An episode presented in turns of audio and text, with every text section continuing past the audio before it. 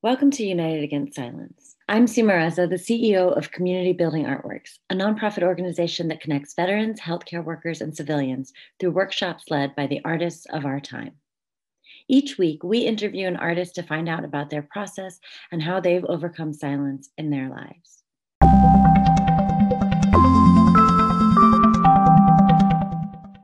Christina Olivares is the author of the books of poetry No Map of the Earth Includes Stars, winner of the 2014 Marsh Hawk Press Book Prize, and Ungovernable, forthcoming from Yes Yes Books in 2021. Olivares is a queer American Cuban from the Bronx.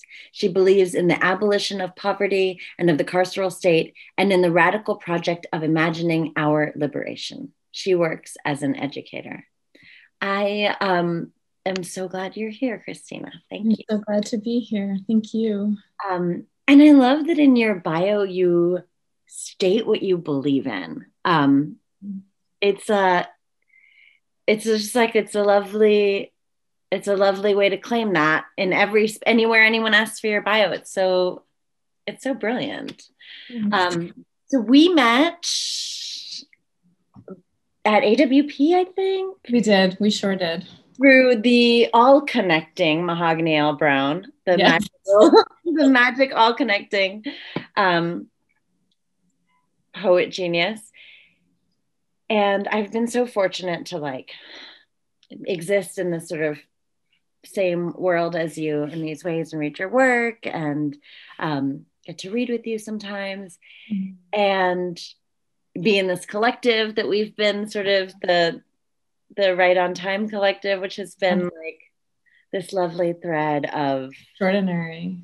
extraordinary thread. Of just beautiful brilliant stars. Um but i am super excited about your new book and wanted to ask you some questions about it starting with um how like fucking awesome the title is. Like it's just like i think we're always yeah I, I don't know i was raised in in a family where we were like you know we're immigrants and we're here in america and we're supposed to be like just try to get in line here would you just you know and so that's like this huge thing to say no um Hmm. talk about it Okay. okay. Um, and i didn't prepare her at all for anything Bye, everyone so everybody who's listening or watching. Um, the title uh, took took a lot of back and forth, and it was the one title that felt felt right after moving through many iterations of that book. And it felt right for the book because the book is really about the ways in which, in this, in, in my specific movement through this country, um, and I was born here. I have an immigrant parent, and I was born here.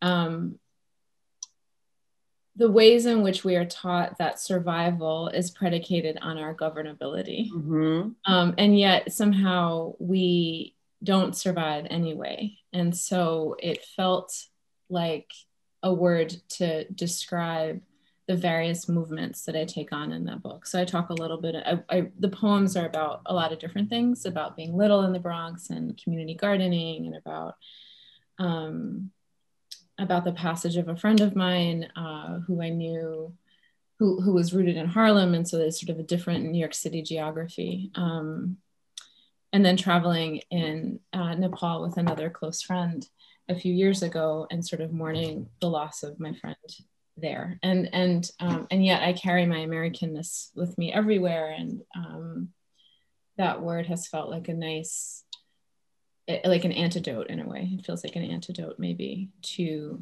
to the ways I have taught myself how to conduct myself here. Um, and in relation to others, you know, female and queer and brown and all, you know, all the things. other things All the things. Yeah. um, you know, so we call the collective of brilliant facilitators that come through here the United Against Silence Collective, Mhm. um, of which you are now a part.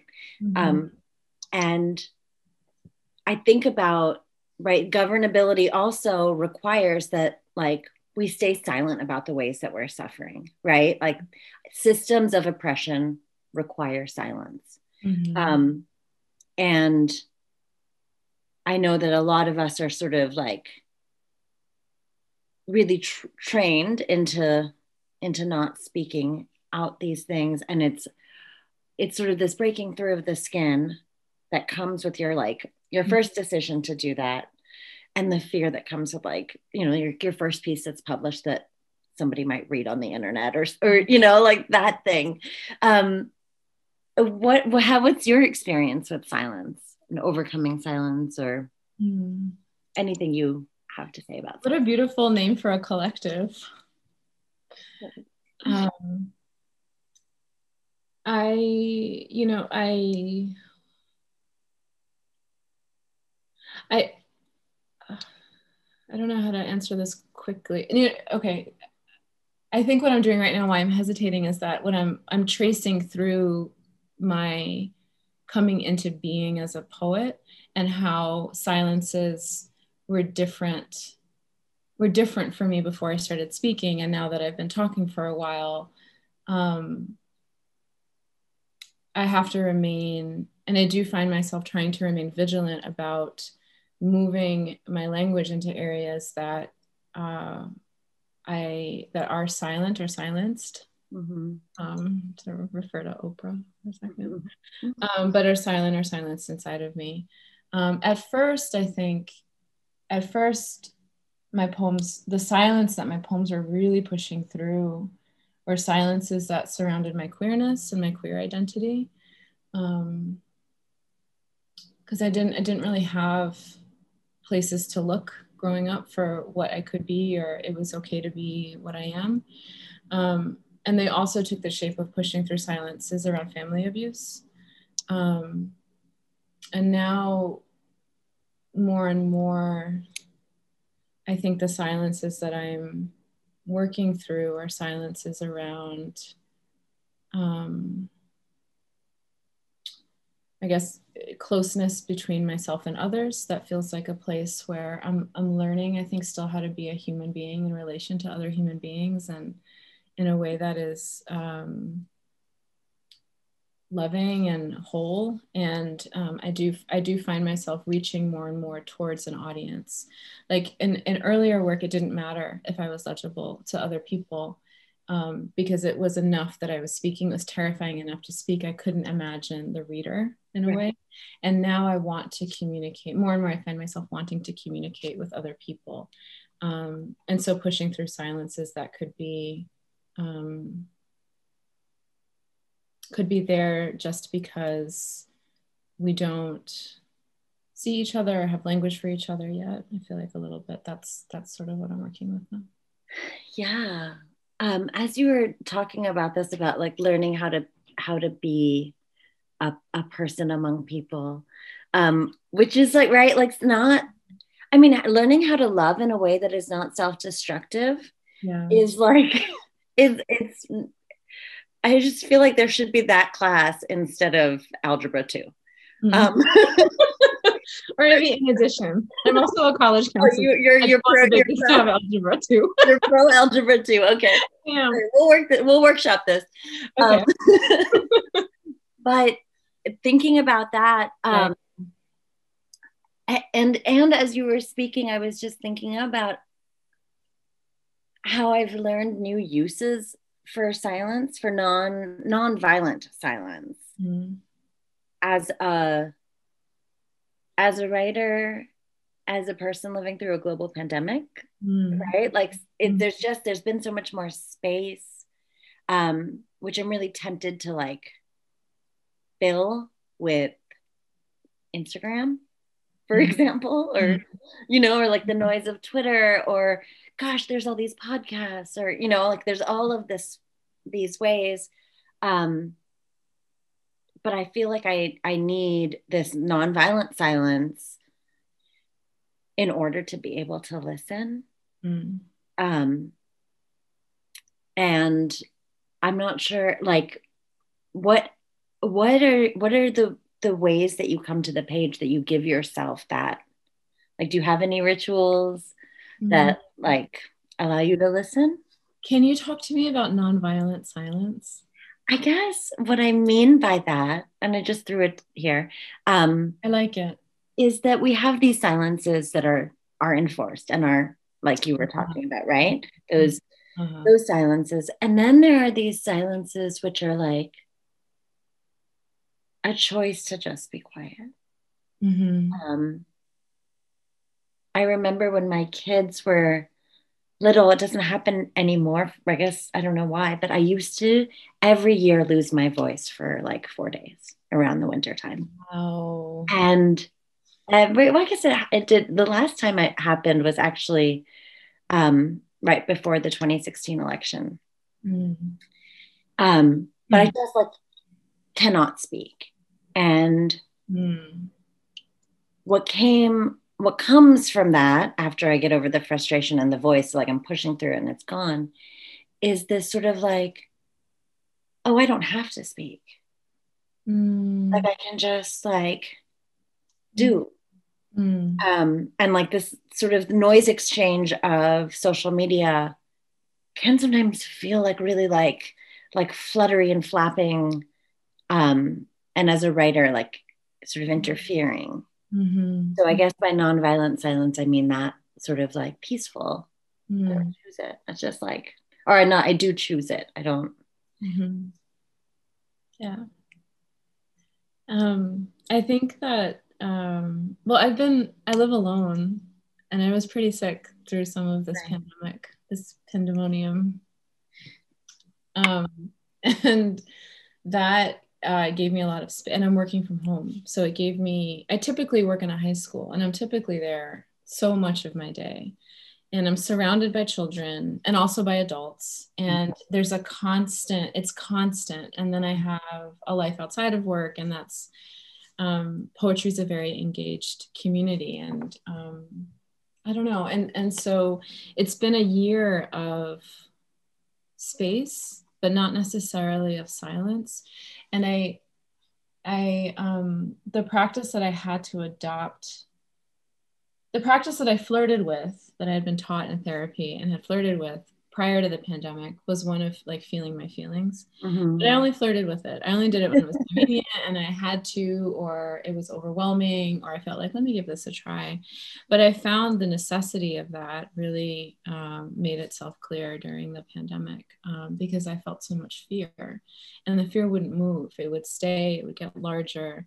Um, it, it was immobile it felt. And so not feeling it amplified it. And so the my i think my practice of quiet is is a practice of feeling what i'm feeling um, in a given moment. Mm.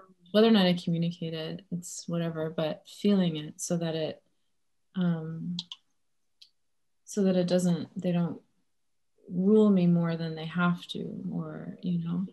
Um, and that clears the way for work good work creative work to happen too.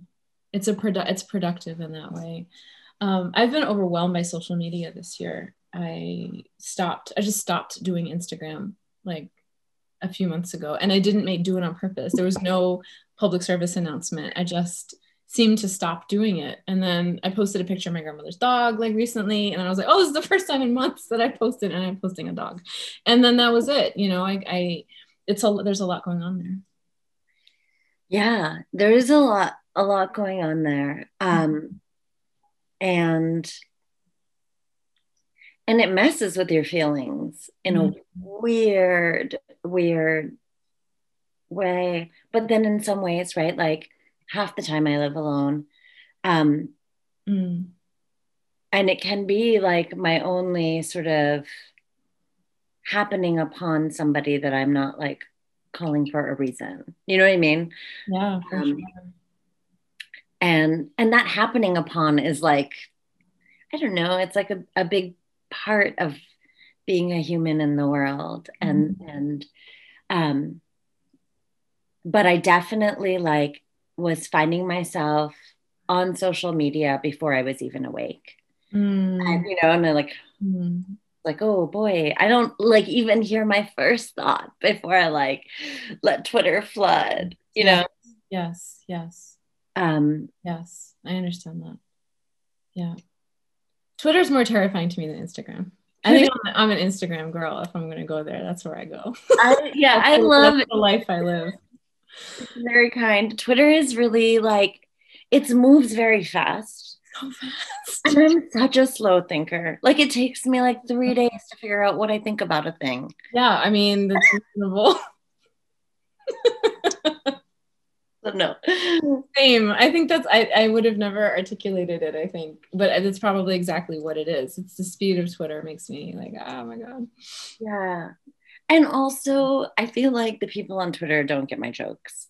Oh no. As, as well as they should. oh no. Nothing sadder. Nothing sadder than saying a joke and like nobody or like only like my niece. One like. like yeah, one like family member. Yeah. Um, I mean, bless the niece. No, but tw- yeah, bless her. Bless, bless her. the nieces. Um, yeah, but tw- Twitter is Twitter breaks my heart. Um, hmm. but what um I would just love to hear about your rituals. Any rituals. Um, any rituals. Like your hmm. um you know you came through. You you had covid very early on right? Sure did. I had so early there were no tests for me. Right before anybody like we so we watched i think a lot of people had it before me. I just think it was even more early before they were you know anybody was like here's an illness you know? Right right yeah. we watched your film so we do a workshop with healthcare workers mm-hmm. um and oh the film your film diagnosis oh. on this week on tuesday oh wow okay wrote about like what did we know then because there has been such I remember we were like wiping down envelopes and yeah, nobody knew, but not wearing masks. but not wearing masks and like yeah, I don't. I mean, yeah. So then you come through and like it's it becomes like oh this is the thing that's happening. Right. Um,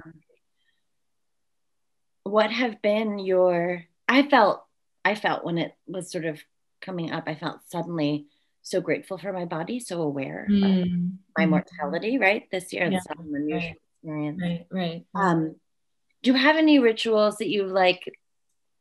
I just like to ask witchy questions, but yeah, I like a witchy question. Yeah, tell me about like the the rituals that you like Okay. Yeah, I have them. I'm like, do I have rituals? And then I think about how I've lived my life in this very ritualistic fashion all year, like stave death away. And it's like, yes, I absolutely do. Um, I have a lot of plants in my house and I talk to them. That's a thing. Great one. Um, I lay next to them and I just talk to them. Um, I also learned a few months ago that it's good to wipe their leaves. And I have this massive, I thought about doing this workshop out there, but it gets, my neighbors are noisy downstairs, so I'm not doing that. Um, but she's really big and I what, like wipe her leaves down. And it feels like um, a thing that I can do for her that she can't do for herself, which yeah. is a tender thing. Um, I like for my house to be really clean when I sit down to write. I love writing very, very early in the morning um, the daylight, whatever shift we just did, mm-hmm. is nice because we get light later, but it's also nice because I can wake up in the dark again without having to get up too early, which is like a secret part of my favorite part of the day. The dark, um, the yeah, light. the dark moving into the light. Yeah, I, I like I like being up before and with the sun. Um, I feel like there's a magic at that time. And there's also a silence. My neighborhood is a little noisy, and there's a silence, like truly, truly. Um, even the babies are asleep. Um,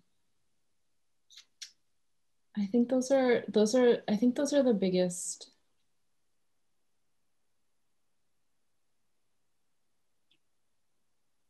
I mean, I also there are the birds. Um, I live in an apartment that from this one, there's a window here and I can watch the sunrise. And then all of my other windows are south facing. So I watch it go because I live like across from a parking lot and a McDonald's. And so it's like all low.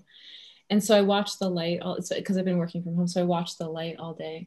But I have, there's a, a group of um, doves that come when it's cold and sunny and windy. And they all come to the fire escape and they just sit there. And sometimes they come and they put their little butts up against the window. And I just have felt um, I think between the plants and the bird, and there's other birds that come. There's starlings and other birds I've learned the name of thanks to my friend Toby, who I'll send him pictures and he tells me what they are. Um, I have felt like an animal among animals and plants this year in a way that has been really nice as I've um, tried to listen not just to my feelings, but also to what my body is doing or not doing and trying to be mindful and take care of it. Um, I have felt as ephemeral, but also as necessary as the things around me. Mm-hmm. Um, and that has felt really nice, even though I can't talk to the birds and I can't talk to my plants. Well, I, I do talk to the birds and the plants, but they can't communicate back to me in a way that I understand. Um, I have felt part of in a way that I haven't experienced that since I was younger or like at a summer camp or something. Yeah, that's what I'll say about my rituals. That's so beautiful. Good. I love it. And yeah, like as we come to a whole year of this, right? Mm-hmm. Like we've really seen every season. Right. Um, yeah, the the the sort of learning the names of things mm. is such a it's it's like something you can hold, right? Like, oh, there's a starling, there's a cardinal. Um, and well, everyone knows a cardinal, uh, but I don't know. I don't, know. know. But yeah, I just like have found myself, and this is like again back to that idea that mm-hmm. the nonviolent silence, the spacious silence of like and not having to commute, not having to like rush out the door to mm-hmm. be able to just be like, oh, here, and what you said about being an animal among animals, among plants and animals is really beautiful.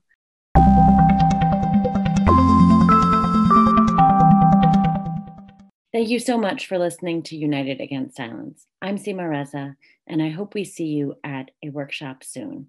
You can see our full schedule at www.cbaw.org.